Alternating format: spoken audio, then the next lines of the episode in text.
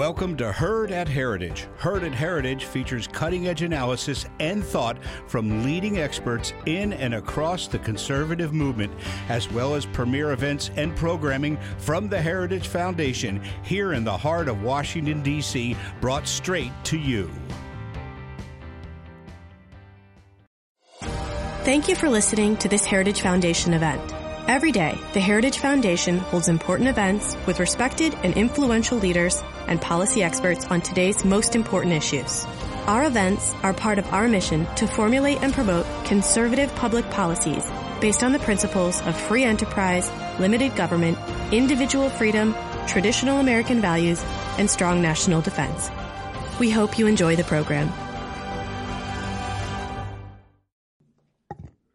Welcome, everyone, and, and thank you for coming out and uh, not playing hooky on such a, a day with such beautiful weather. Uh, you know, it, uh, I think if, if we say that the event went on to five or five thirty, we'll just cover for you, and you all can go uh, play hooky and go for a nice walk outside. Um, well, I think the, uh, the timing of this uh, conference is very good. Obviously, we're on the eve of President Moon's uh, arrival in Washington. I understand he arrives in just a few hours. Um, and uh, obviously there's going to be a very important summit between Presidents Trump and Moon, really to try to figure out where we both go from here. Uh, I think South Korea, like many of us, were surprised by what happened uh, in Hanoi. It, it, at least to me, it had seemed, reading all the tea leaves from Steve Biegun's speech and comments by Secretary Pompeo, Uh, that the U S was, um, however you want to describe it, lowering the bar, going softer, becoming more pragmatic, uh, and that uh, you know that the U S was going to accept kind of a continuation of what I would call the North Korean paradigm that we accept, accepted in the uh, accepted in the um, Singapore summit. Uh, and then right on the eve of the Hanoi summit, there was media reporting that I think was quite accurate about the four or five points of what became known as a small deal that it looked like we were going to accept.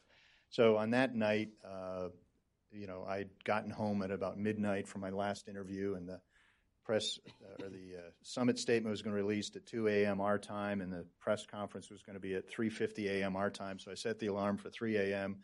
to get up and read the summit statement. Uh, and instead, I woke up and find out the president had already gone wheels up from uh, Hanoi, and I'm frantically sending emails to Olivia, who was in Hanoi, like, what happened, you know? And we had this frantic exchange of ideas, and so I ripped up the, the draft of why I thought a small deal was a bad deal uh, and had to start from scratch. So it was a bit of a, of a scramble. Um, so, you know, I think we also have a pretty clear uh, difference of view between Washington and Seoul on how to proceed, and I think a lot of President Moon's agenda will be on trying to convince or implore the U S to have another summit, to lower the bar, to you know, accept a, a step-by-step or an incremental approach as mm-hmm. opposed to what it seemed like coming out of Hanoi. We've adopted a, a, the higher bar of kind of, you know, uh, whatever you want to call it, the big deal or, you know, no denuclearization until we get – or no benefits on sanctions until we get um, significant denuclearization. Um, so to, to discuss these issues, we have a very uh, distinguished panel. Uh, first, with Scott Snyder from Council on Foreign Relations, uh, Jung Pak from Brookings, also a former C I A alumnus, of, uh, as I am, uh, and then Olivia Enos from Heritage. Now, what I've sort of direct or suggested to them is sort of the lanes in the road will be Scott will start with talking about the U S-R O C relationship and uh, what President Moon's objectives may be. Uh, Jung is going to look at the Hanoi summit with, and then recommendations for U S policy. Uh, and then Olivia is going to raise the, oh, yeah, North Korean human rights. It seems to have fallen off the table in the last uh, year since Singapore, and it shouldn't. Um, but also the the lanes in the road will have a very low curb, so everyone will feel free to, to jump the curb and go into the other lanes as we get into uh, Q and A. Um, and one final point is if you like this panel, actually you'll be able to see it, most of it again, when Scott, Jung, and I are going to be in, in Seoul in about two weeks on the same panel uh, at the Asan Plenum. Uh, so we'll, I guess we'll fix any mistakes we make and then do it the second time in, in Seoul. So anyway, thank you again for uh, joining us, and I'll open the floor to Scott. Okay. Well, uh, thanks so much, Bruce, for the chance to come over, uh, and thank you all for coming out. And actually, Bruce has given me just enough. I usually agree with almost everything that Bruce has to say, but he's given me just enough to actually generate some disagreement uh, and hopefully generate some debate, even though he's the moderator. So maybe I have an unfair advantage today. I don't know. It depends on how he plays his moderator role. Uh, and so I'm actually a little bit more optimistic than Bruce about managing any potential gaps uh, between uh, President Moon and President Trump. Um, and I also see um, an, an upside to what I think can uh, unfold from this, uh, which compared to the other possible untraveled alternatives is a much better path. And so let me try to explain what I uh, mean by that. First, I, I think that for President Moon, I mean, he was um, uh, a spectator along with everybody else um, uh, in watching what was happening in Hanoi. I'm sure that he was shocked because he is probably the individual that uh, had the greatest stake in trying to see some kind of continued uh, progress. Uh, because, after all, he's the one who, after Pyeongchang Olympics, uh, cleared this roadway toward uh, peaceful denuclearization uh, that up until then was not a visible roadway. It was not a, a visible path. Uh, and now he sees uh, the falling rock and the risk of an avalanche that might cover up that particular pathway, and he wants to try to do some uh, road clearing. Uh, and so I think that that, along with his desire, which is a much more distant desire, I think, for uh, progress in terms of uh, inter-Korean economic integration, uh, you know, those are the stakes and the risks uh, for uh, Moon. He wants to salvage his signature initiative, but he has to also do it, and this is where I think it's important, he has to do it in such a way that he demonstrates no gaps Uh, in the approach with the United States. And so um, I do think that there are some differences between what Moon's preferred pathway is and what Trump's preferred pathway is. Namely, Moon wants to pursue uh, what I like to call a denuclearization embedded peace process, and the U S prefers a peace embedded denuclearization process. Uh, but I think there are ways to fuse those two um, positively. And so the reason why I'm a little bit optimistic is that I believe that instead of going to Pyongyang first, Moon is right to come to Washington first. And the reason why that's important is because of, you know, where we left things in Hanoi.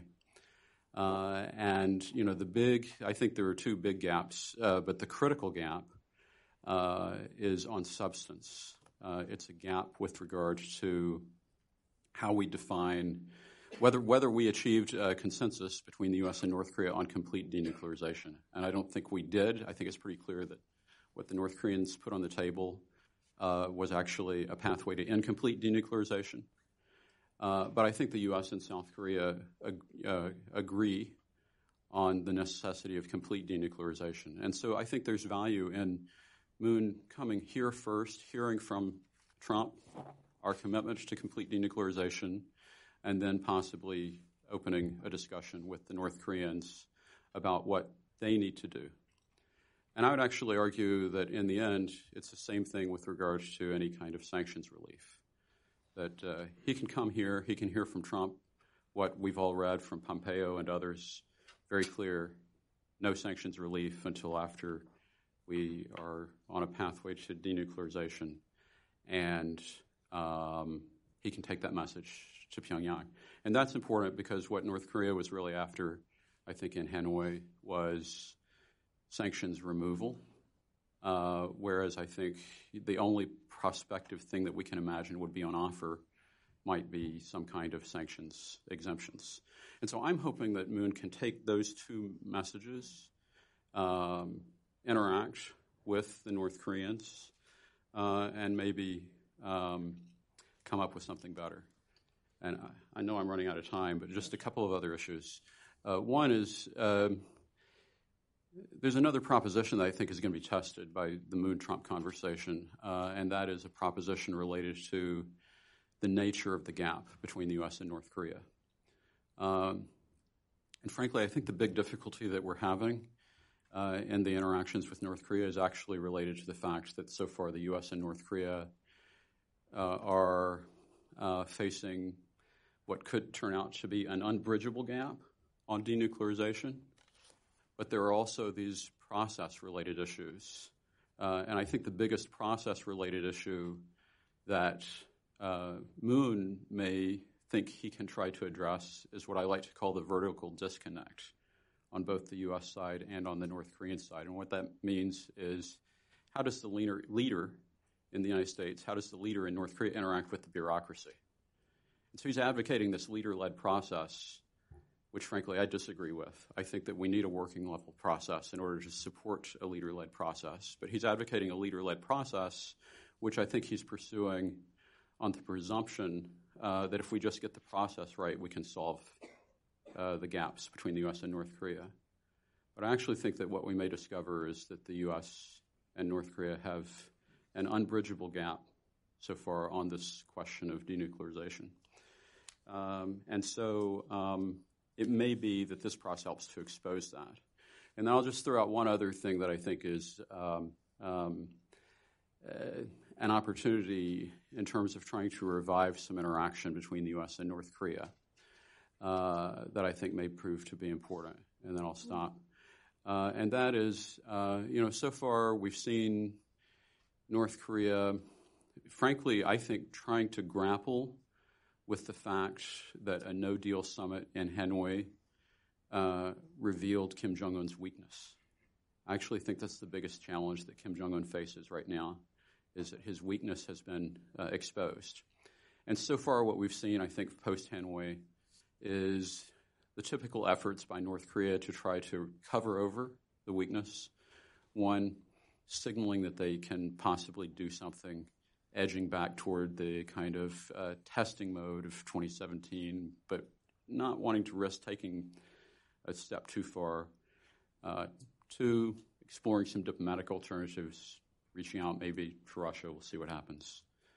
Um, but um, what the potential interaction, I think, uh, that can be generated from the Moon-Trump discussion and the likely outreach by South Korea to Pyongyang following that is a, a way that Kim can actually end up saving face a little bit. Because if Moon is asking him to do something, then it doesn't, then then, then the weakness that Kim faces is not quite so stark or visible. Um, and so I think that um, the North Koreans were going to be stuck in this negative cycle uh, of trying to grapple with weakness Uh, without some additional um, stimulus that can help them change that narrative. And so I think that actually uh, this process, I think that Moon may be, you know, aiming at, can help to do that. There's a whole bunch of other issues, I think, uh, in terms of specifics that I'm sure we're going to drill down on uh, with regards to, uh, you know, how many bites should uh, be uh, involved in uh, eating the denuclearization apple, those kinds of issues. But I, I want to stop there and uh, turn it over to the rest of the panel. Yeah, th- thanks, Scott. Yeah, when you talk about the vertical, vertical disconnect, what I've referred to as the three divergences between the U S and North Korea, the U S and South Korea, and President Trump and the Trump administration. Um, but I hadn't thought really of the Kim bureaucracy disconnect. That's another good one. Jung? Thank you, um, and Bruce, thanks for bringing us together for this conversation. Um, can I can I just say, just right off the bat, that I hope this is a good meeting, and I think it'll be a good meeting. I think both sides will try to uh, make sure that there's um, there's um, more alignment than not. Um, And I would hope that um, President Trump says that the alliance is great and he's and the U S is committed to the region, because I can't remember the last time the president has said that.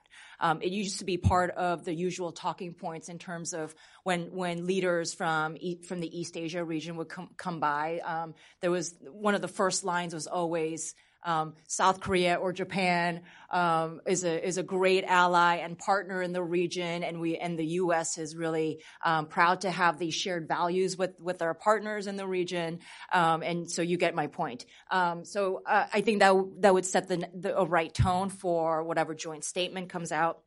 Um, and I also hope that the president doesn't bring up more comments about how the alliance is too expensive. Um, I, you know, it's not helpful. Um, that those kinds of things can, can be said in private, but at least publicly, I hope that um, that we sh- that um, the Trump and Moon um, show strength together um, rather than divergences. Um, I think um, you know Scott gave me a really great um, transition when he says that North Korea is grappling with the weakness, and I think he's absolutely right.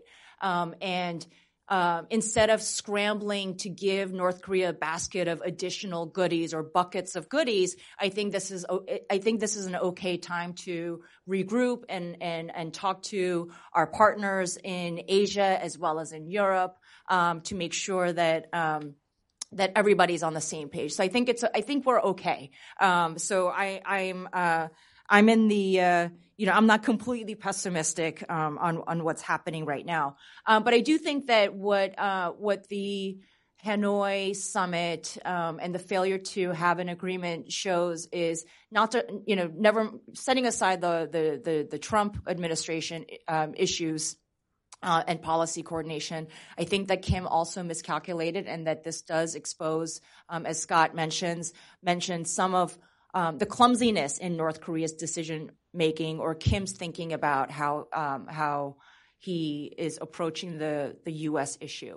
Um, and, you know, I think f- for for what it's worth, um, Kim basically told us what our leverage is, and that's sanctions. He wasn't really um, as interested. He was willing to forego security guarantees in the liaison office or uh, potentially uh, a peace declaration, because sanctions what sanctions were what North Korea was laser focused on, and you, when you know and, and that I think suggests that um, that's what the what the regime is focused on, um, and it's also the you know we see some reports and anecdotal information trickling out of North Korea about how sanctions are biting, where factories are, and mines are shuttered or suspended. Spending operations, workers are told to go um, and uh, and you know make their own way, um, or uh, overseas laborers being pressed to supply m- more uh, money for the regime uh, for the regime's priority projects within the country. So I think um, sanctions are there, and they need time to work. This is a good time also for, I think, the U S. I think what the uh, Trump administration officials are doing is to um, is to make sure that everybody's on the same page on North Korea. And there's nothing wrong with, uh, you know, consulting with the with Chinese leaders, um, Russian leaders, um, as well as um, South Korean and Japanese uh, officials on the next ways forward. So um, I think this. Um, There, there are certain things that North Korea can do, and I think we can use this time to prepare um, so that there are no surprises. Um, right after the Hanoi summit, um, there were there was a lot of speculation about North Korea doing a potential space launch, um, and I think this is a time to um, brainstorm about the range of op- range of actions that North Korea could take, so that we have a uh, we have. a set of actions and measures already in place before even those things happen, and we can respond quickly to North Korea. Um, it also shows North Korea that it can't um, separate or, or create um, cleavages within and between alliances um, and our, with our partners, and, and to know that the sanctions regime continues um, to um, be in place. Um, and so I'll stop there. And I think um, I think we're I think we're in a good position. I think we're okay. Not, it's not terrible, um, but I think um, the process is ongoing. And what I what the Hanoi um, summit uh, really highlighted for me was that yes, it was fine. It was okay um, to try the leader to leader level, but. Where are we now? We're back at the working level. So we're, you know, there's a reason why we have working level conversations first before we have the leader to leader. Um, and so I, I have faith in the, the, the working level officials to, um, to, um, to be cooperating with each other um, on the best on the best ways forward. I think that's a good point. On the, you know, the top down so far has not been any more successful than the bottom up, uh, and I think to get the kind of comprehensive agreement that I think we would like to have, you have to have it hammered out at the working level to get into the you know, very detailed. Um, but North Korea usually doesn't want to meet with Steve Biegun. They just want to meet with the president, who they see is more likely to offer concessions. So they take care not to criticize him or to you know, praise him for having gotten the ball as far down the field as it has been. Um, but then they criticize Bolton or Pompeo or the U S you know, electoral process for why things are, are not as far along after Singapore as, as they would have wanted. Um, also, I think it was very important that for all the talk, not only by Pyongyang and Seoul, but by sort of engagement advocates before Hanoi about North Korea wants to, you know, to improve relations and reduce tensions, as was captured in the Singapore summit statement. Um, so therefore, we need to do the peace declaration. We need to do liaison offices. We need to do all these other things that North Korea wants. Well, they never raised those during the, the Hanoi summit. It was really, uh, you know, only focused on sanctions relief. So to me, it seems that it showed that those other issues were much more peripheral rather than central, as as others, you know, had suggested. Anyway, Olivia? Yeah, great.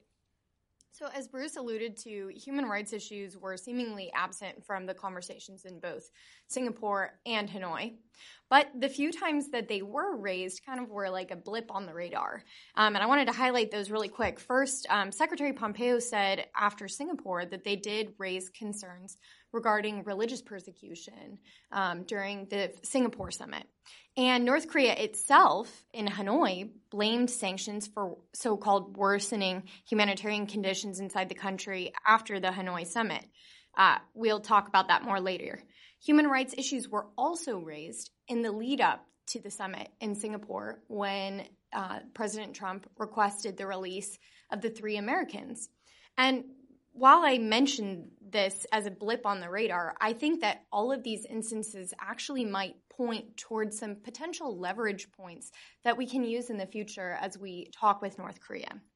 So the first point that I wanted to make is that diplomats in both Washington and in Seoul repeatedly argue that we can't raise the discussion of human rights issues with North Korea because it's going to derail negotiations. But I don't believe that's actually true, and there are a couple of reasons why I think this is the case. Um, one, the U S has raised human rights considerations, uh, as I said before, when it talked about the three Americans. Obviously, this was three Americans who were being abused by the North Korean regime, being held there um, extrajudicially. Um, but North Korea not only didn't stop the ongoing negotiations, it continued with great rigor in those negotiations. And I think that this should embolden U S negotiators to raise some of the other pressing human rights issues, including, for example, the political prison camp issue. I think, secondly, it also may be necessary to address the human rights challenges in order to address the nuclear threat at all. And there are sort of three reasons why I think this is the case. First, North Korea uses free labor in the political prison camps as free labor for the regime itself. In some cases, this is in fact directly involved in the development of their missile and nuclear program. Second, North Korea allegedly tests both chemical and biological weapons on children, on the mentally challenged, as well as political prisoners inside of the camps. And then third, North Korea uses the millions, possibly even billions, that it's previously generated from forced labor abroad of North Koreans in order to fund its nuclear and missile program. Again, all ways in which the human rights abuses are directly connected to North Korea's weapons program. I think it's time to see those human rights issues and the security issues as complementary to each other rather as working rather than us working in opposition to each other. And I would actually press uh, American diplomats as well as diplomats in Seoul to actually list out examples when they raised concerns over human rights and it completely derailed negotiations. I've heard people say this, but I've never actually been given proof for that. I'd be really interested to hear uh, what those cases are. The second point I wanted to move on to is that there's power in sending a really clear message that the U S and South Korea stand in opposition to North Korea as one of the single worst abusers of human rights in the world. Um, I think it's a shame that, you know, it, it was really wonderful early on in the Trump administration that President Trump strongly highlighted human rights issues, not only in his address that he gave before the National Assembly in Seoul, but also in the State of the Union address when he highlighted Jisung Ho, a North Korean refugee, and also when he chose to meet with North Korean refugees. But all of that strong rhetoric condemning North Korea's human rights abuses went straight out the window as soon as there was opportunities for diplomatic engagement both in Singapore and Hanoi. And in Singapore, he made inexplicable statements about Kim Jong-un loving his people, respecting his people. And then, of course, um, in, in, uh, in Hanoi, he even made excuses for the Kim regime about not knowing about what happened to Otto Warmbier, which is uh, pretty incomprehensible. But it's not only the U S who is failing to raise the human rights issues. Seoul has frankly been really bad from the start. Um, Moon Jae-in, for example, has allegedly been silencing the activism of North Korean refugees as well as several N G O groups. And then even beyond this is taking practical policy steps to undo previous progress on North Korean human rights. For example, Moon Jae-in cut the funding appropriated for the North Korean Human Rights Foundation by close to ninety-three percent. This was a foundation that was supposed to be set up uh, as a result of the North Korean Human Rights Act that was passed by South Korea. It was landmark legislation, the first time that the National Assembly had ever passed anything related to North Korean human rights. And now the main deliverable from that is not actually coming into fruition. Both countries' unwillingness to take a stand on one of the world's worst human rights crises is frankly in neither country's interest. And arguably, the very existence of North Korea's nuclear program and the continued uh, human rights abuses are really a symptom of broader problems in Pyongyang that are in need of addressing. And that's a poor system of governance that jeopardizes the rights of the people both within its border but also beyond. The third and final point that I wanted to take a look at is sort of the next steps for holding North Korea accountable and the opportunities that are perhaps presented through this upcoming uh, Trump-Moon summit. First, as uh, several of my co-panelists have noted, it was clear from Hanoi that North Korea sought sanctions relief. And one of the primary excuses that it gave for that was that the sanctions, North Korea said, were affecting the humanitarian conditions there. And we know that that claim that the sanctions are the primary reason why there's a humanitarian crisis or seriously serious humanitarian issues inside of North Korea are not because of the sanctions. They're because North Korea, the Kim regime, mismanages its resources. And we know this because North Korea's request or the recently approved World Food Program request to provide food assistance to North Korea is only uh, one hundred sixty-three million dollars, and that, or excuse me, one hundred sixty-one million dollars, and that's over three years. Three years' time, only one hundred sixty-one million dollars. And yet, in twenty twelve, North Korea spent one point three billion dollars on its missile program alone, three hundred million dollars on luxury facilities, um, and six hundred forty-four million dollars on luxury goods. It's clear that North Korea could feed its people, but is choosing not to do so. Second, I think that if North Korea, however, is going to make the claim that the sanctions are causing humanitarian issues, Seoul and Washington should just call North Korea on its bluff.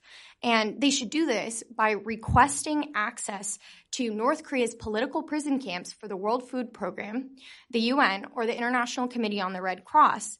This would be a way for Washington and Seoul to partner in providing assistance. It might even meet some of Seoul's demands for inter-Korean economic cooperation, but it would do so in such a way that doesn't violate sanctions in any way, shape, or form, because sanctions make a humanitarian exemption, and providing assistance to individuals inside those political prison camps means that they would be serving the most vulnerable of populations. Next, um, I wanted to focus on the fact that North Korea has stated that it wants sanctions relief, but frankly, it needs to understand what the full spectrum of sanctions are. Um, when U S negotiators say, North Korea, we can lift all sanctions if you denuclearize, that's not actually one hundred percent true. The reality is, is that the U N multilateral sanctions have a very high standard, complete, verifiable, irreversible dismantlement of North Korea's nuclear program. And that's echoed in U S unilateral sanctions.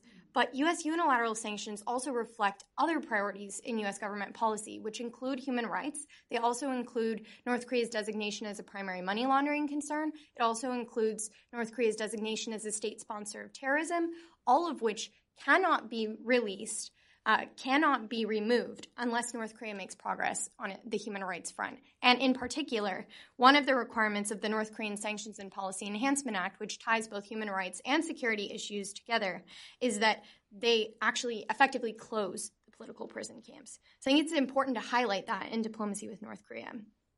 Um, finally, Trump and the Trump and Moon summit shouldn't just be about setting the future summit dates. I think a lot of people are speculating as to whether or not this will be an opportunity for them to say we're going, we're heading toward a third summit. But really, it should be about shoring up the alliance, as Jung pointed out. And I think that the U S-South Korea alliance has always represented a means by which the U S and South Korea can not only promote security in the region, but also promote human rights for all. And so I think that it would be a really strong message for both Seoul and Washington to clearly communicate that they care about North Korea. So my final thought is just the U S and South Korea have an incredible opportunity here in the next day or so to be a voice for the voiceless North Korean people who are not represented at the diplomatic table at any point in time. The question is whether or not they will use their voices well. Great. Thanks uh, to all, all the panelists. Uh, we'll throw it open to questions in a, in a little bit, but I want to uh, drill down on some things. Um, first of all is uh, sort of how close do you think we were to a small deal in Hanoi? I mean, it's not just an academic question. You know, all the signals seemed to be we were we were going that way. Uh, sort of, I think Steve Biegun seemed to be hinting, at least ahead of the summit, of you know, sort of this incremental uh, process. Um, perhaps the the four or five point of the small deal, uh, and now the the administration seems to de- be depicting it as oh we were we were never going to do a small deal. It's always been this sort of all for you know. You get nothing in, in, until we get all the denuclearization.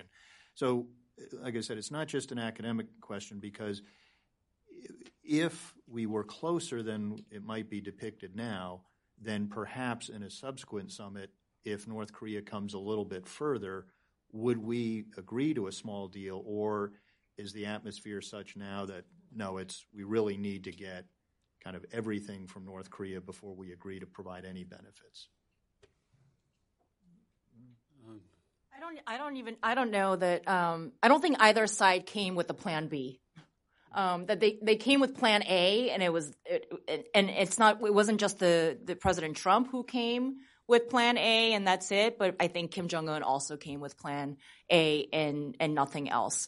Um, and I think there was genuine surprise um, um, from Kim that he wasn't able to. Um, use his personal relationship with President Trump to come out with the big deal that he wanted.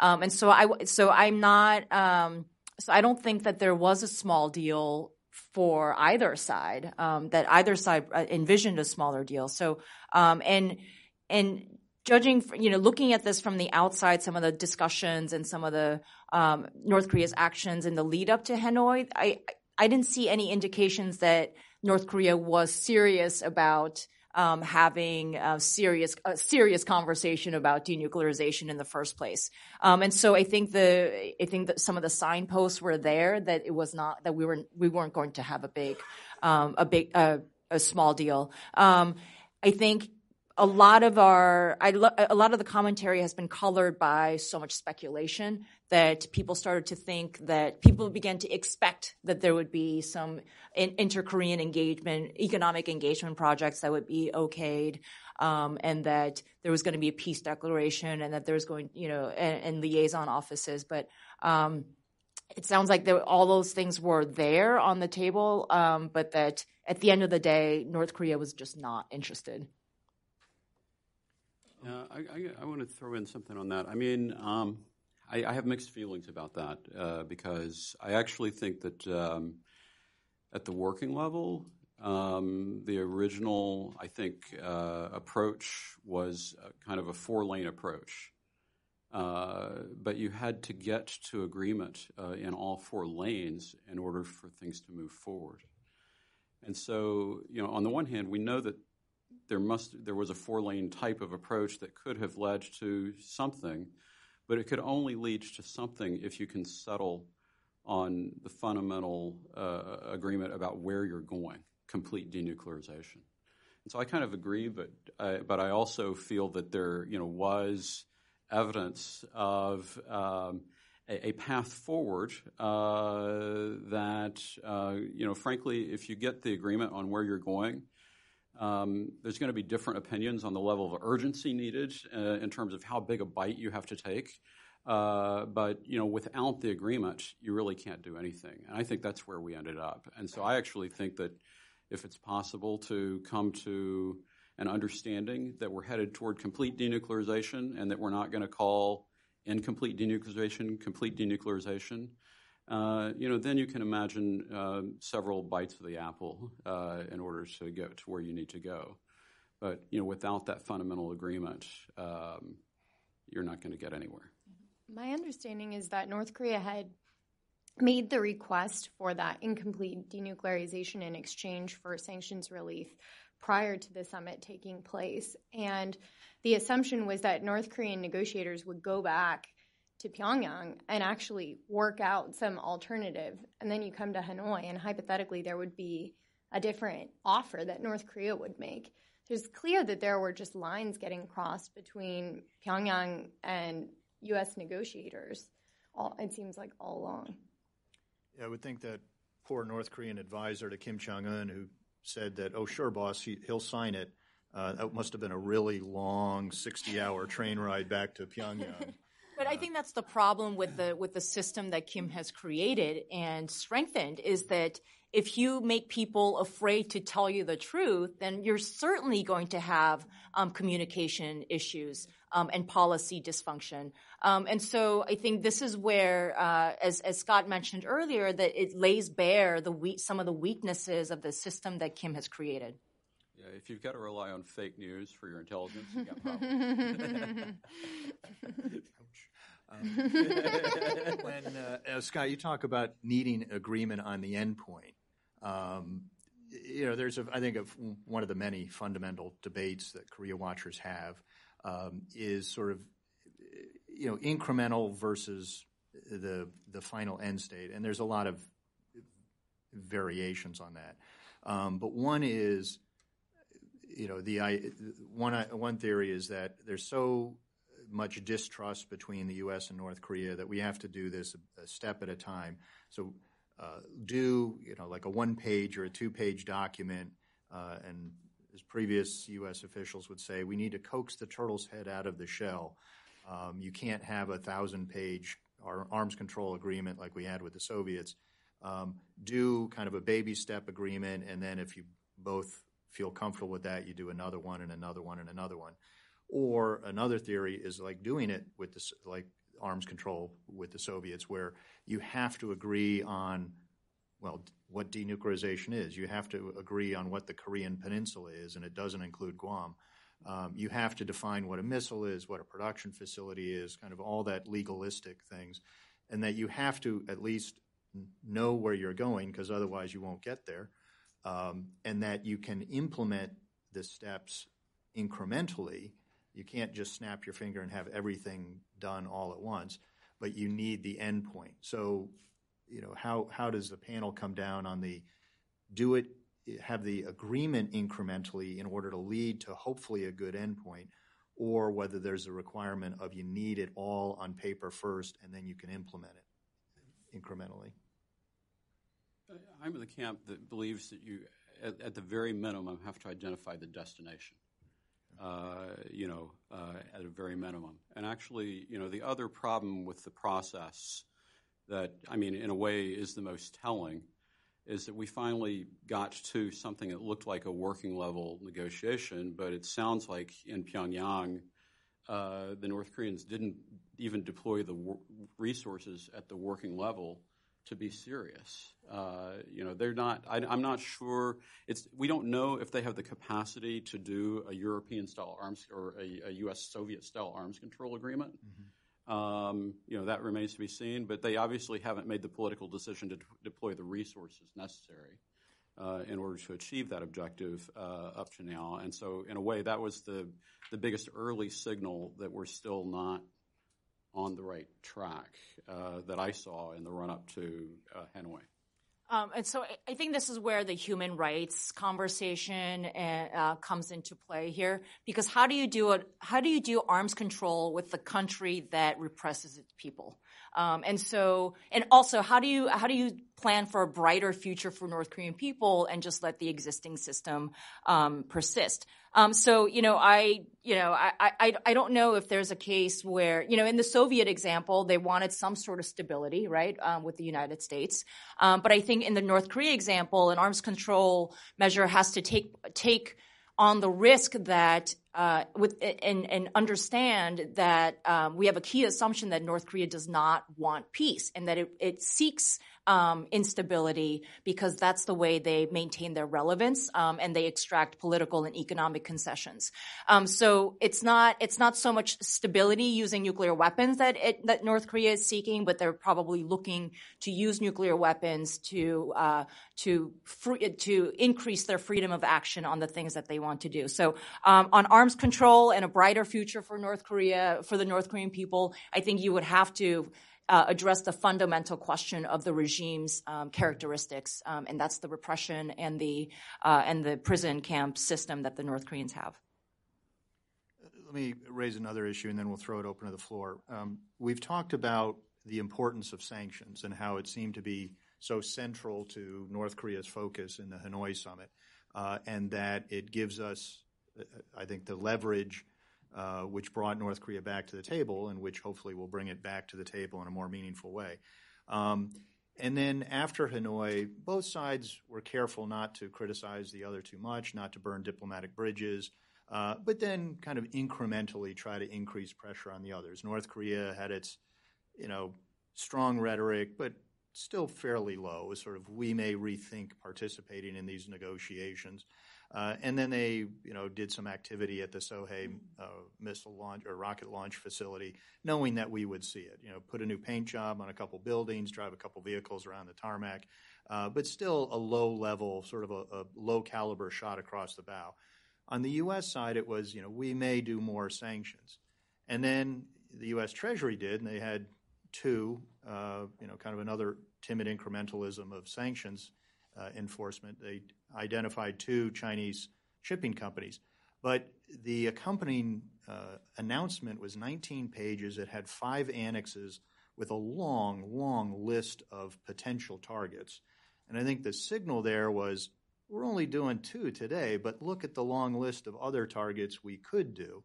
And that, I think, was consistent with some of the other small tranches of sanctions after Singapore, where it might be three Russian shipping companies, three human rights or censorship entities. But the signal that was intended to go was that the other entities in that sector could be affected if we chose to do it. But then twenty-four hours after Treasury did that, the president walked them back. Uh, and there's a lot of confusion as to what he meant. And there were, I think, three different stories uh, over time. It was either, uh, you know, he was rescinding the two that had been done, or no, he was preventing a larger tranche uh, of uh, large-scale sanctions that were going to be done. And then the third story was sort of no, it was that the second one was a cover story to uh, cover up uh, the confusion of the first or second story. So is the U S sanctions policy in disarray, where we have the president undoing what the Treasury Department is trying to do? Uh, the reason given by the White House spokesperson was because he likes Kim Jong-un.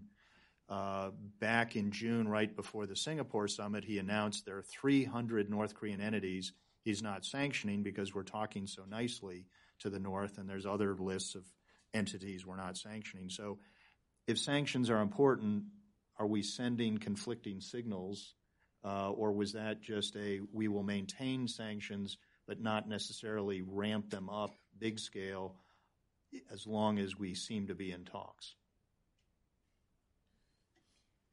I think there are conflicting signals there, uh, but they reflect the differing interests of some of the various constituencies, right? So you have uh, the Treasury, and actually what I think is notable about way they've, the way they are pursuing uh, sanctions is that it's really about Uh, at least with the regard to those two sanctions, signaling signals uh, that we're serious about enforcement.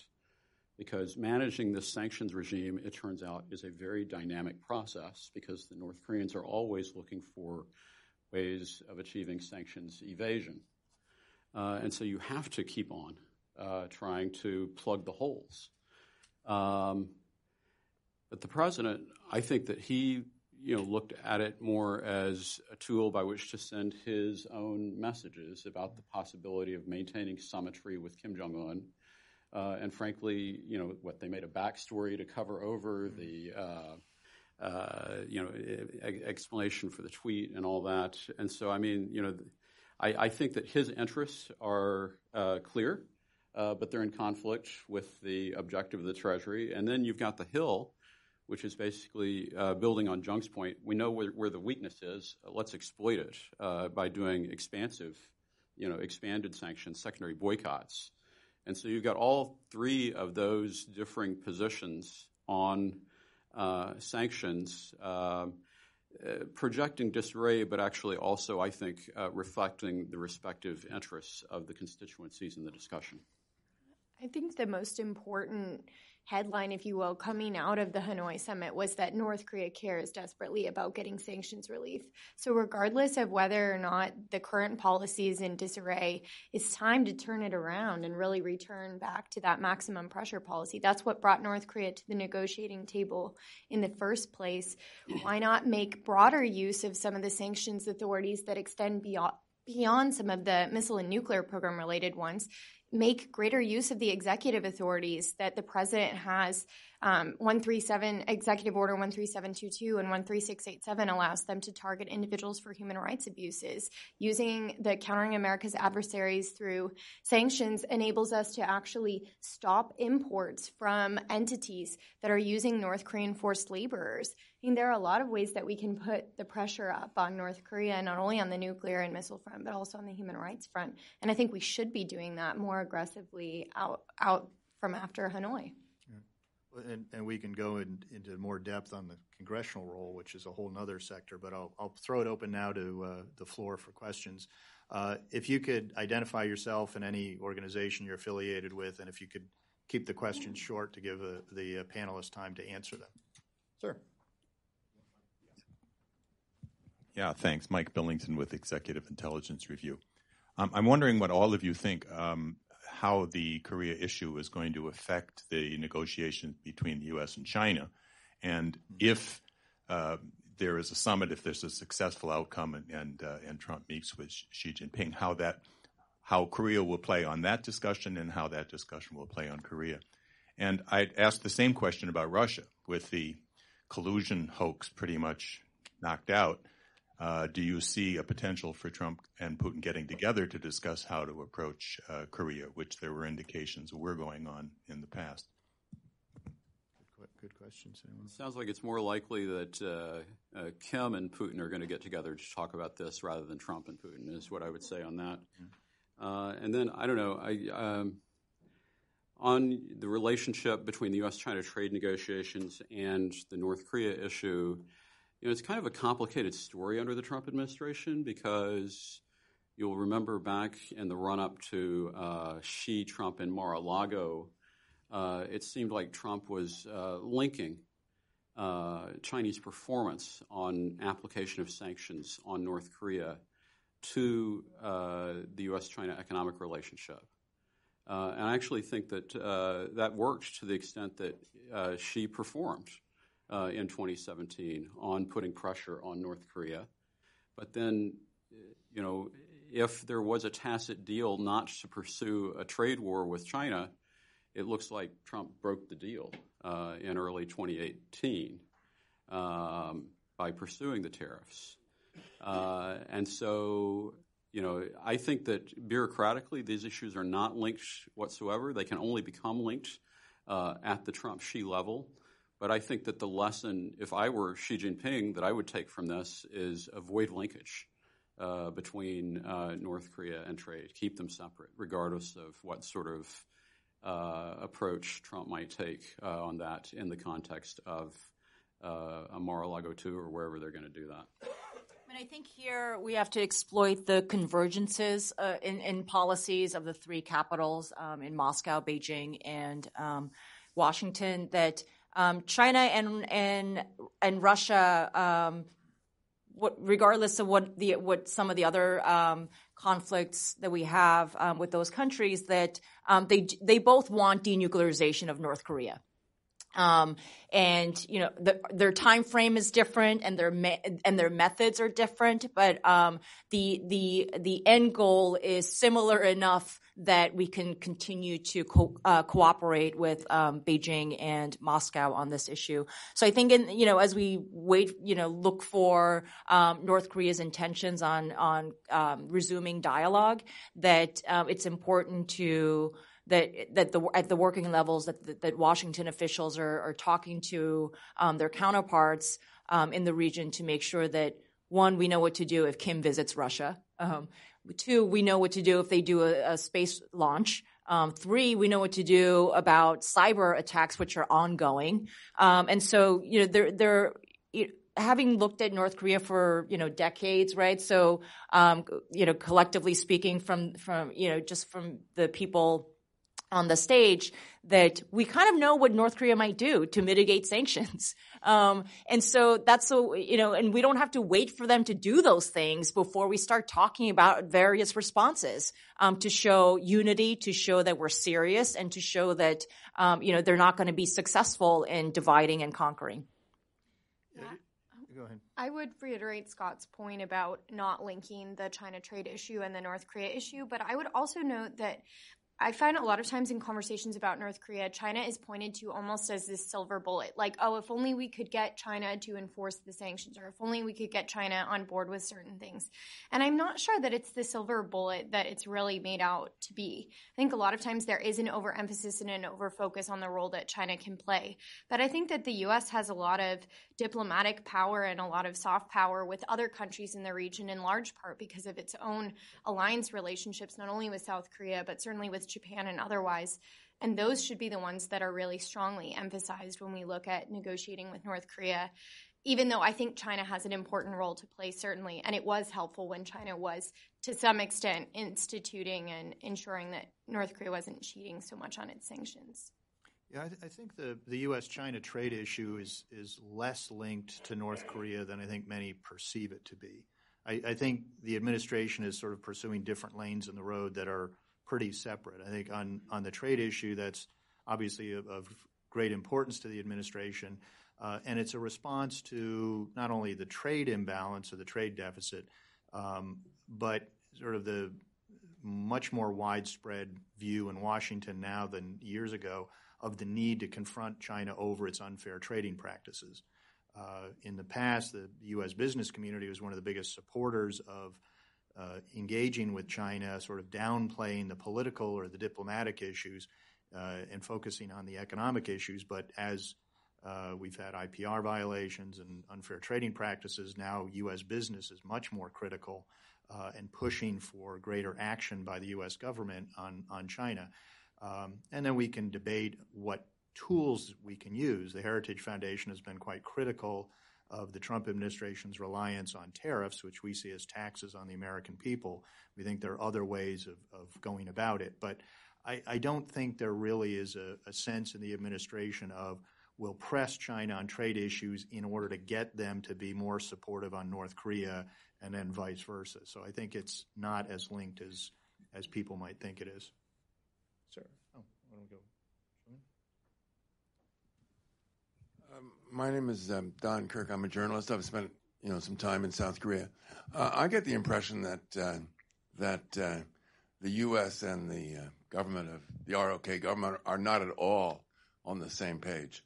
I got the feeling from a couple of remarks that I heard that some of you think that they are pretty close, but I think they're very divergent, uh, and I think that it could be even a deepening divergence. This is my recent impression from, you know, uh, having talked to quite a few people there.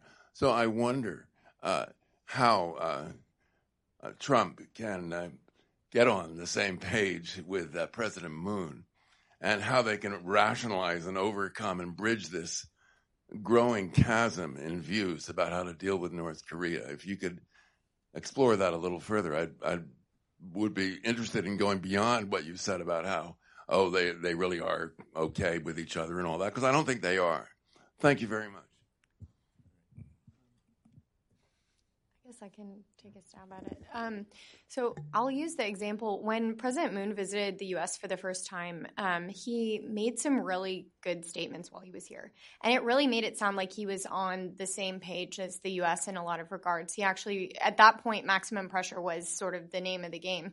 And so he was pretty, he emphasized that a lot in his remarks, whether that was the public remarks with the president or um, in remarks that he gave at C S I S or otherwise.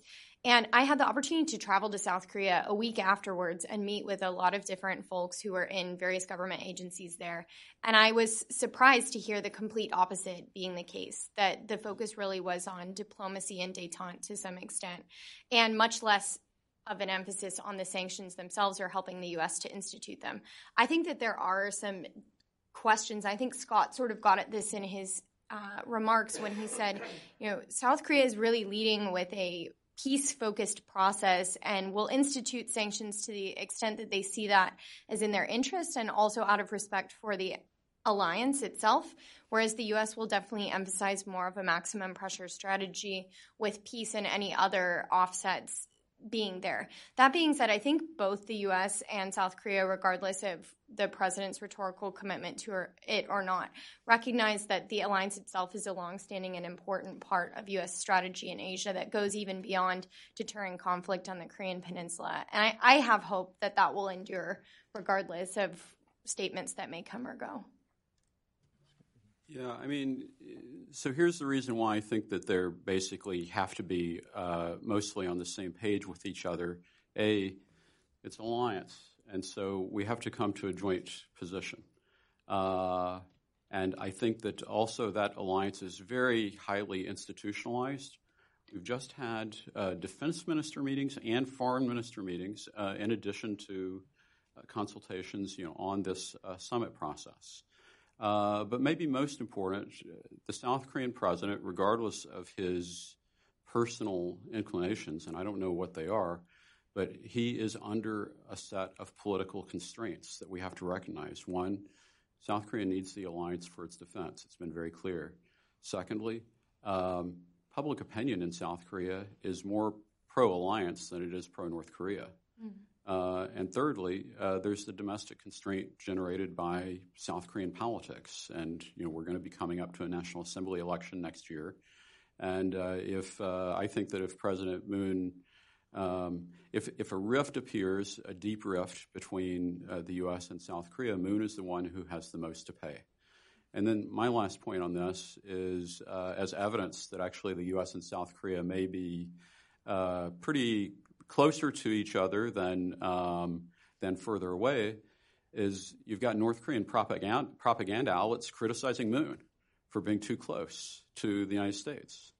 Uh, so they must be, you know, there must be a reason uh, why they're putting that out. I think there are probably a variety of reasons why they're putting that out, but one of them uh, may actually be that South Korea is cooperating with the United States more than North Korea would like.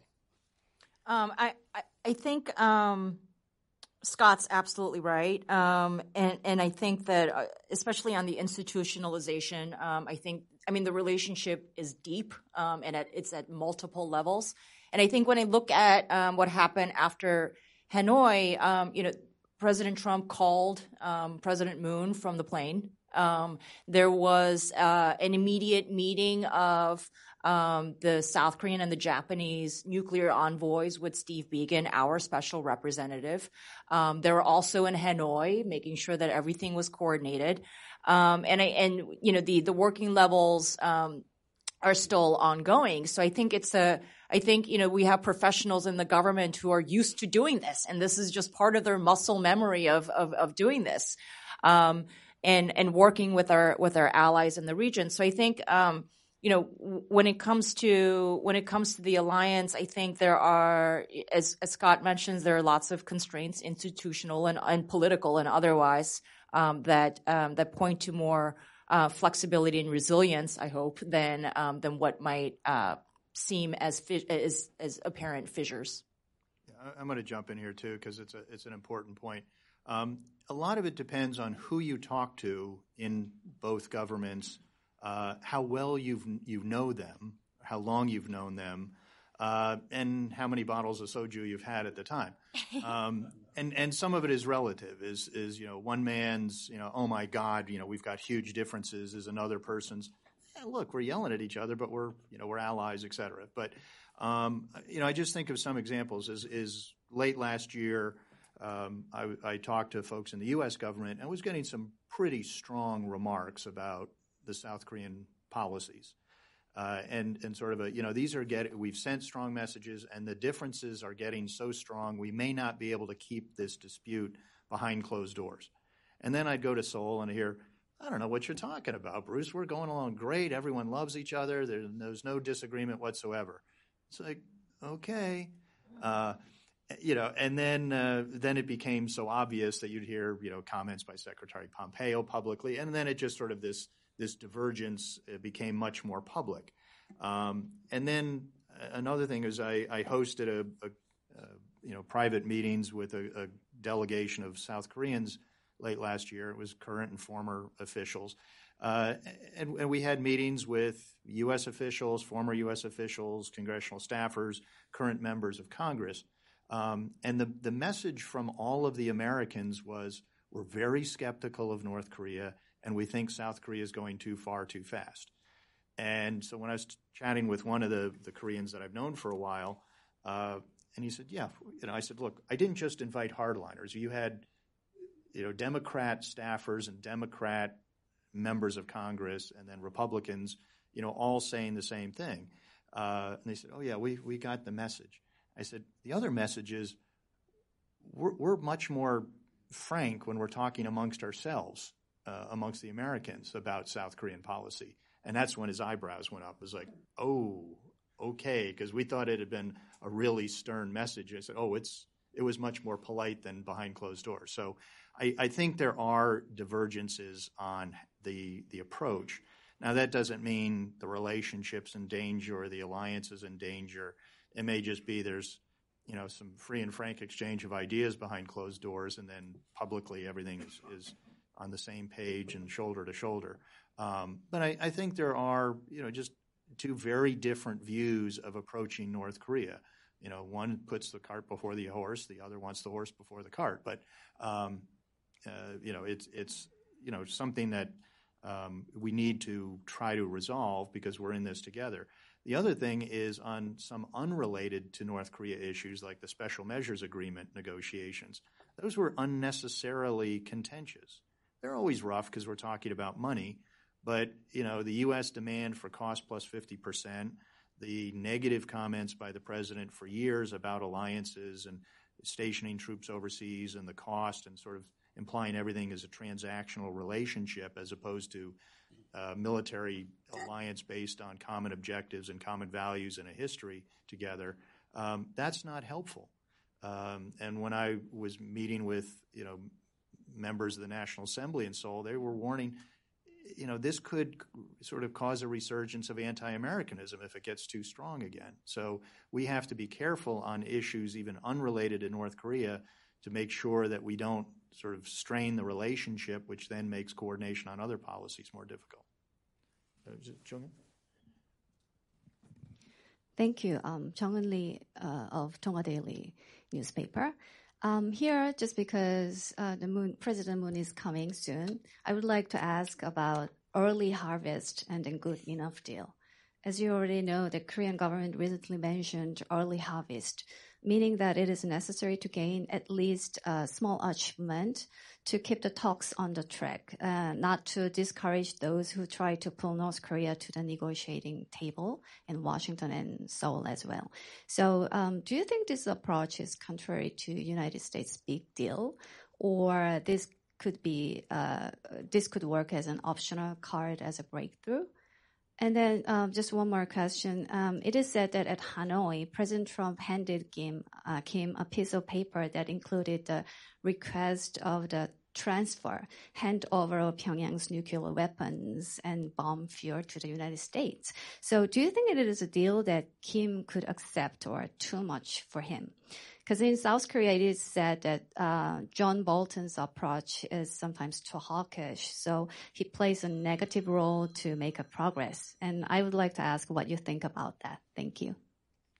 I might just start with it. I think for an early harvest, you at least have to have the denuclearization sprout above ground, but um, lest I be pessimistic. Uh, any of you want to tackle that? Uh, yeah, so I,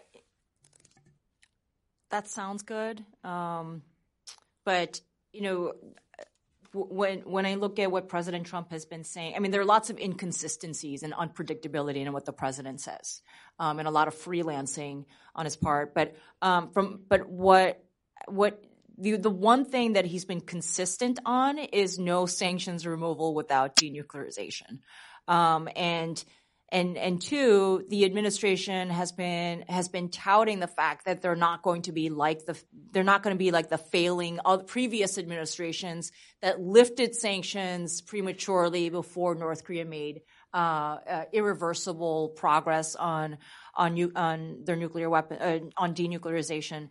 Um, and so um, I think you know. That's that's President Moon's prerogative to raise that. I think he wants to make I- encourage. Um, continue dialogue, um, but I I would be um, surprised if President Trump um, agreed to a um, a significant change um, in in the way he's looking at the nuclear weapons program.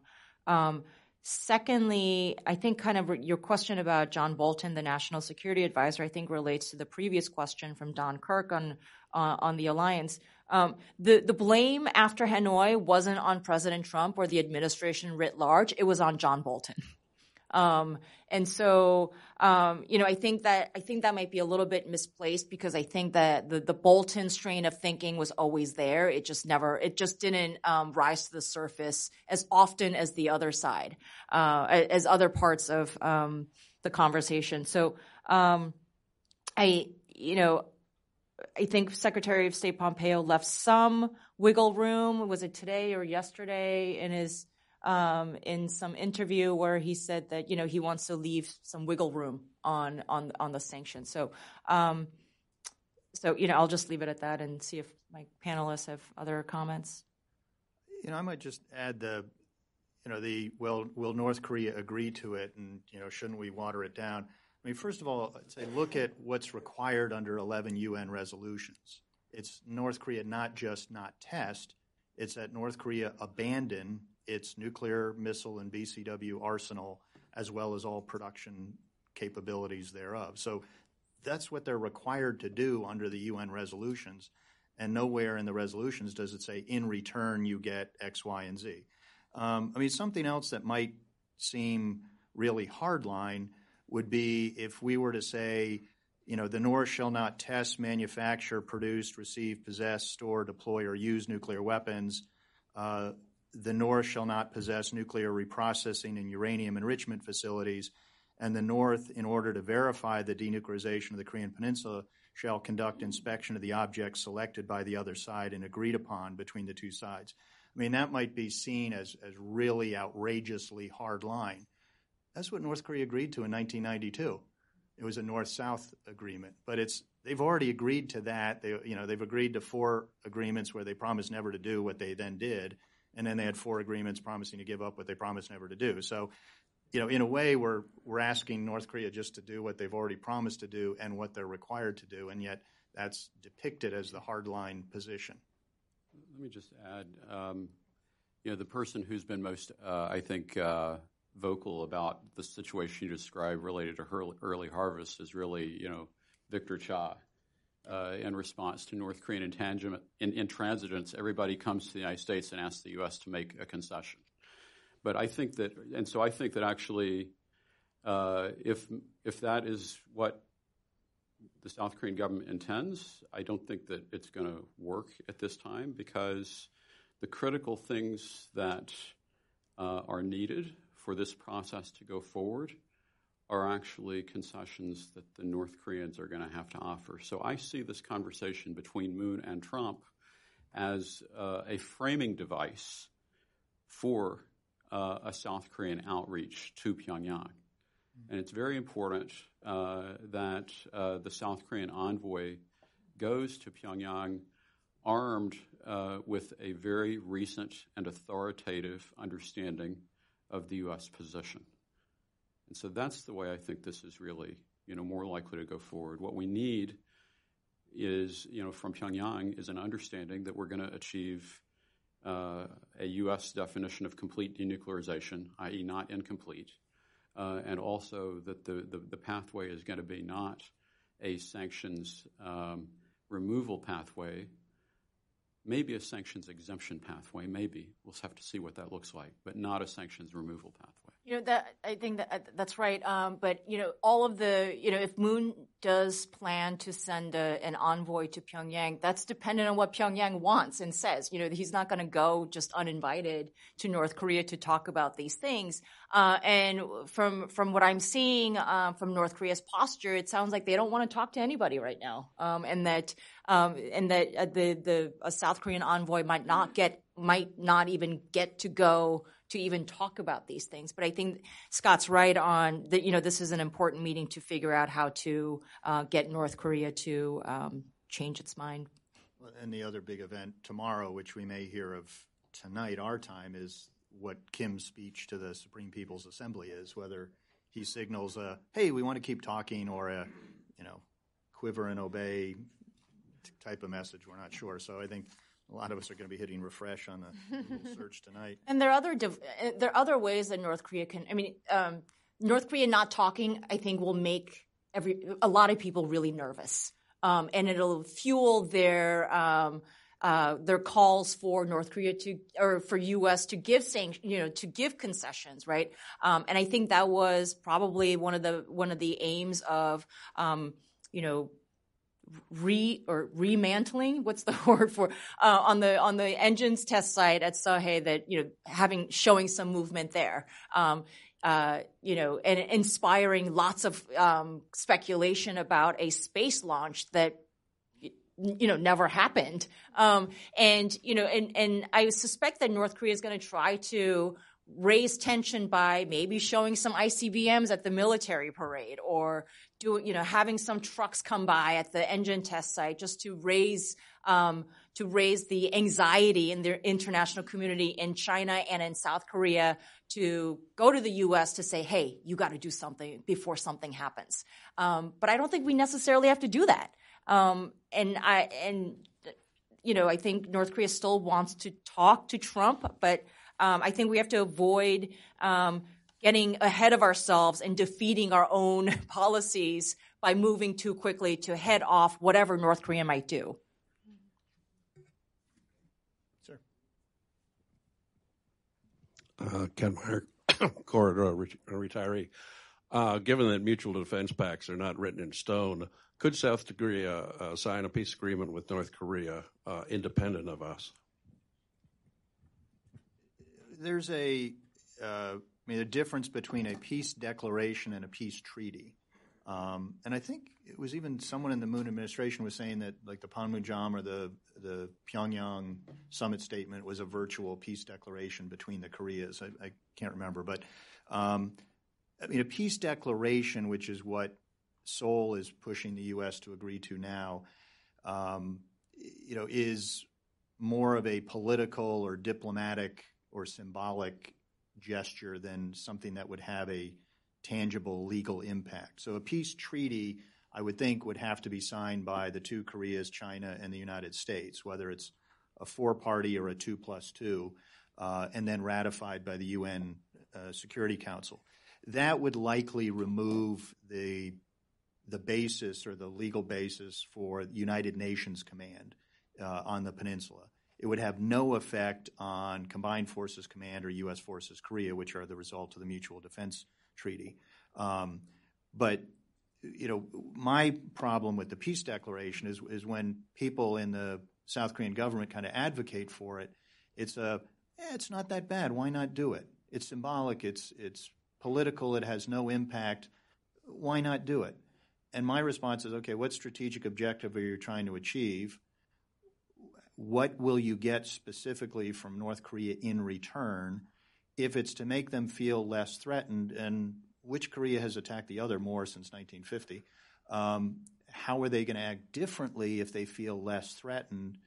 Um, you know, I, I don't get an answer on any of those. So I think on the and then there's the net, the po possible downsides where it could further erode international uh, resolve in maintaining sanctions. If the war is over, why are we sanctioning them, and why do we have troops? And then the other one is the the security side, where it could lead to a, uh, in my view, a premature sense of peace on the peninsula, where it could lead to a reduction in the U S forces, et cetera, before you've addressed the conventional threat from North Korea to the south.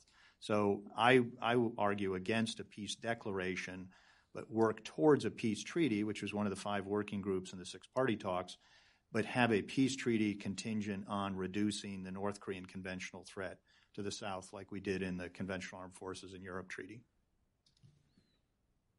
Anyone else?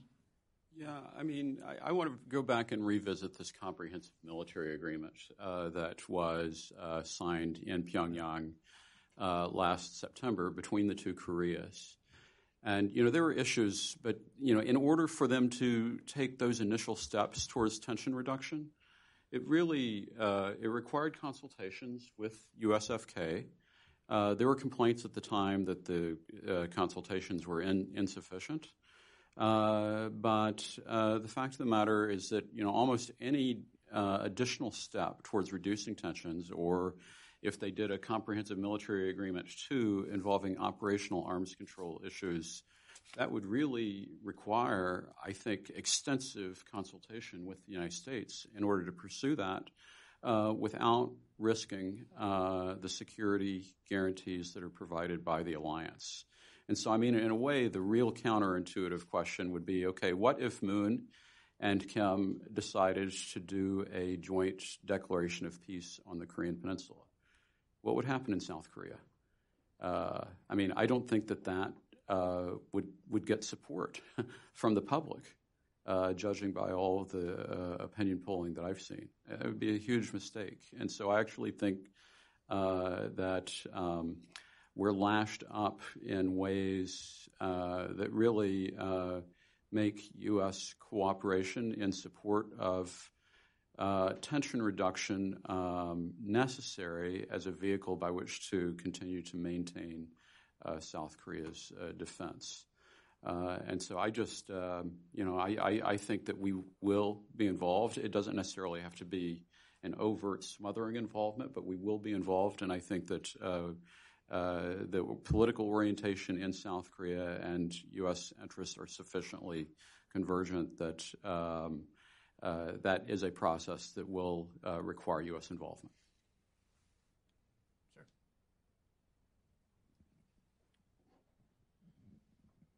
Oh, thank you. Uh, my name is Mitsuon Nakai, uh, Reagan Foundation.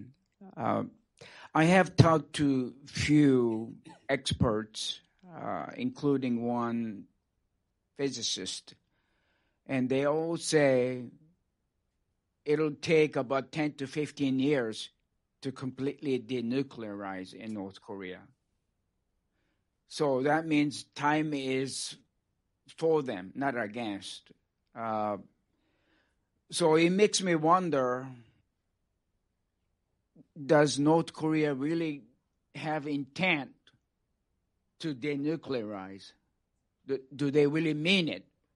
Were they doing things, little things here and here, playing games?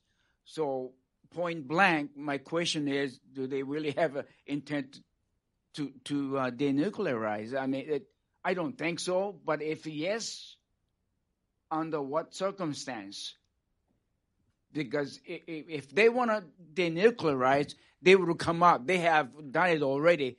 Come up with a step one, we're going to do this. Step two, we're going to do that. Step three, they haven't done that. So it, it makes me wonder. That's my question. No. Uh, Secretary of State Pompeo, who has boasted that he has met Kim Jong-un more often than Dennis Rodman, himself has said that Kim Jong-un has yet to make a strategic decision on denuclearization.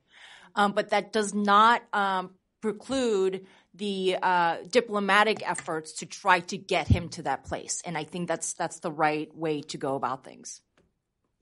Yeah, I'd just say, yeah, I mean, the, it's the debate on, I mean, a lot of people just say no, next question. Um, you know, and I noticed the uh, the, the South Korean Speaker of the House is sort of counseling against uh, persistent skepticism over the prospect of North Korea's denuclearization, and thou shalt not be skeptical. Well, I think a lot of us are guilty of that.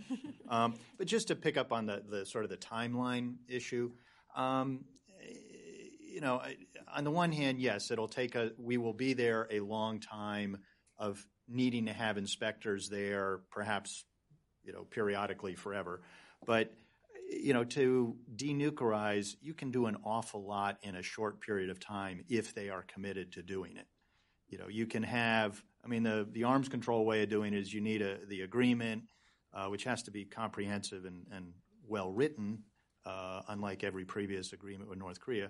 And you have verification protocols and destruction protocols. You have a data declaration.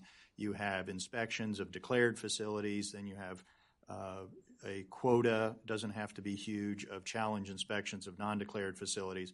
But you're going to have, you know, treaty-limited items being moved to designated destruction facilities even as you're doing the inspections for the data declaration. So, you know, you can have them turn off the on-off switch immediately. You can go in and inspect that, and then you can start, you know, pouring ten W forty motor oil into the reactor or whatever you need to start, you know, making it not able to produce anymore. Uh, you know, I mean, that you can start taking apart things pretty quickly, or doing things that experts would say, look, if you if they do this, it's pretty much done regardless of it. All the buildings are still there.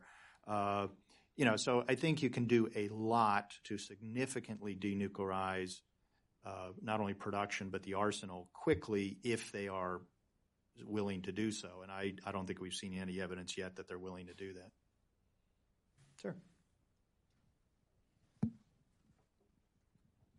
Dave Fitzgerald, retired Foreign Service. I'd like to go back to this question of uh, working level contacts and that. And I'm, I'm wondering how you get from the leader-led process to one that's where the working level is leading the process. And particularly with North Korea, I, it seems like following the Hanoi summit, there's just this, everybody rushed out of the room. And, you know, who's going to follow up with North Korea? Now, we can do Japan and South Korea and some other, you know, European uh, allies in that. But what about any sort of uh, real working level kind of engagement with somebody in North Korea other than the leader? Uh, it, it seems like we're left totally, uh, what, uh, on some sort of uh, rock in, in the middle of an ocean with with no way to go, for, uh, you know, for the next step. Um, that's my impression. I was just wondering whether anybody had a better or more optimistic view. Well, the North Koreans have to be willing to engage in the process. Uh, that's the first step, is that they and, – and, and then, you know, after willingness to engage, the working level negotiator actually has to be empowered. So in the North Korean system, you know, the real challenge is that for the uh, negotiator to be empowered, the leadership, Kim Jong-un, has to have made a prior decision. Right, and so that's where you're kind of stuck. Uh, and so you need, I, I would argue that you need contact and blessing uh, from uh, the leadership in North Korea, from Kim Jong-un, in order for a working level process to be able to move forward, but you also need the working level process. And so that's re- the reason why the best way to do this is to combine a top-down approach with a bottom-up approach uh, in some form. Uh, and I would argue that in the North Korean case, the most effective way of doing that would probably be to have a senior representative and a team go to Pyongyang for talks with the working level, but also have the option of an opportunity to report to the North Korean leader on where the process stands. Uh, and it might take a number of iterations. Same thing on the U S side. It has to be something where the U S leader blesses whatever. But, you know, we're really not in that, you know, uh, uh, lane at this point. Uh, and actually the risk related to the idea that uh, President Moon is going to come here in order to convince Trump to agree to a third summit is actually that it undercuts and short circuits uh, the lesson of Hanoi that you actually need a working level process in order to be able to proceed uh, effectively uh, at the leader level. And so that, I would say, is the, the biggest downside risk of, you know, this particular meeting is the idea floating around out there that somehow Uh, Trump is going to pop over and meet Kim Jong-un somewhere on the sidelines of the G eight, uh, G seven uh, in uh, uh, Japan in June. Um, you know, that is probably I, I, I have skepticism about that.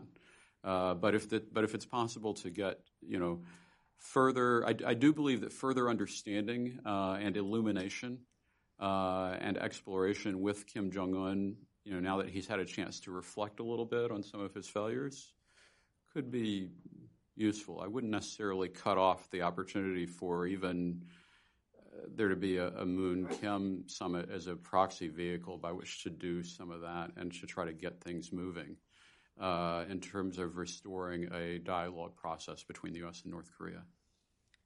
I think, you know, right at the at the end of the Singapore joint statement, it said the two leaders agree to quickly convene working group meetings, and then the U S will say that didn't happen for six months, and it only started, you know, when we had a, a Oval Office meeting again, and then the subsequent meetings were in large part logistics for the summit, or the negotiate and North Korean negotiators authorized to talk about everything but denuclearization. So, I mean, I think, you know, Steve Biegun can be on the phone to Pyongyang and he's just sitting there listening to music. Um, so you need Pyongyang to actually be willing to have the meetings. Uh, I think North Korea would rather have another summit uh, because they think they'll get more from from Trump.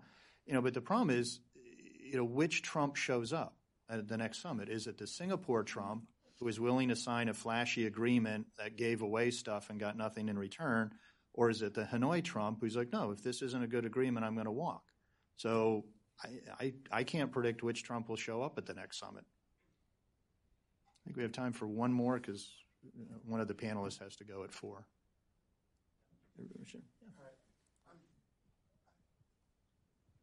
Hi, I'm James Martone from Sky News Arabia. So I guess I do have to agree with those who express doubt that the North Korean leader is, has anything to lose by by giving up nuclear weapons. I mean, by all accounts, he's he's megalomaniac. He does he doesn't you know he does whatever he wants.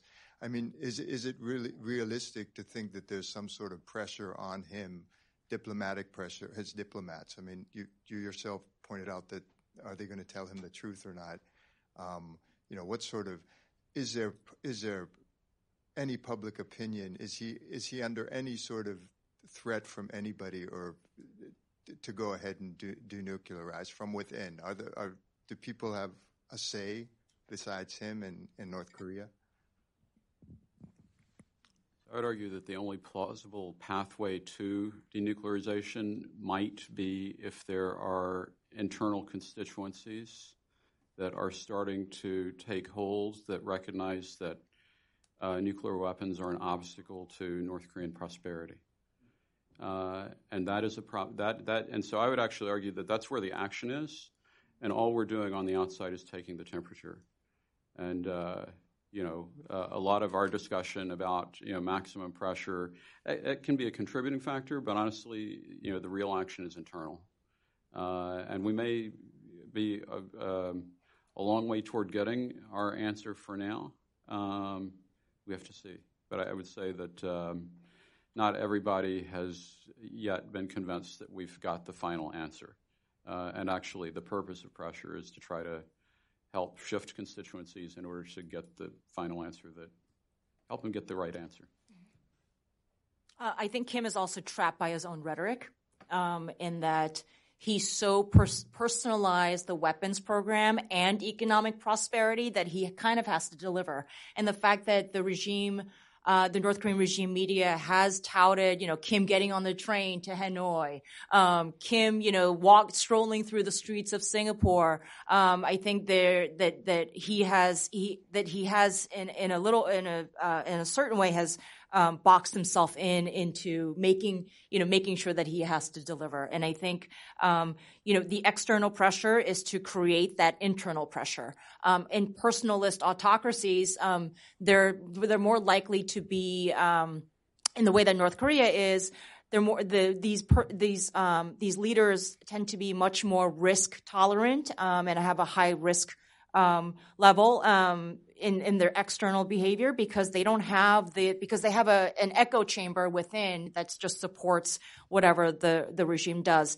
Um, and I think part of the the one of the elements of sanctions um, is to create that um, those fissures and some discontent for Kim not being able to deliver, and to create costs internally for Kim to change his mind on pursuing nuclear weapons. And as we try to figure out what is going on in North Korea or what Kim is doing, it's like, oh, if only Kim would tweet, then we would know what he what he's thinking. Um, so anyway, uh, and we didn't even get into military exercises or too deeply in a congressional role. But uh, anyway, I, I've really enjoyed the, the discussion. I've benefited a lot from it. And I hope all of you have. So please join me in thanking our panelists.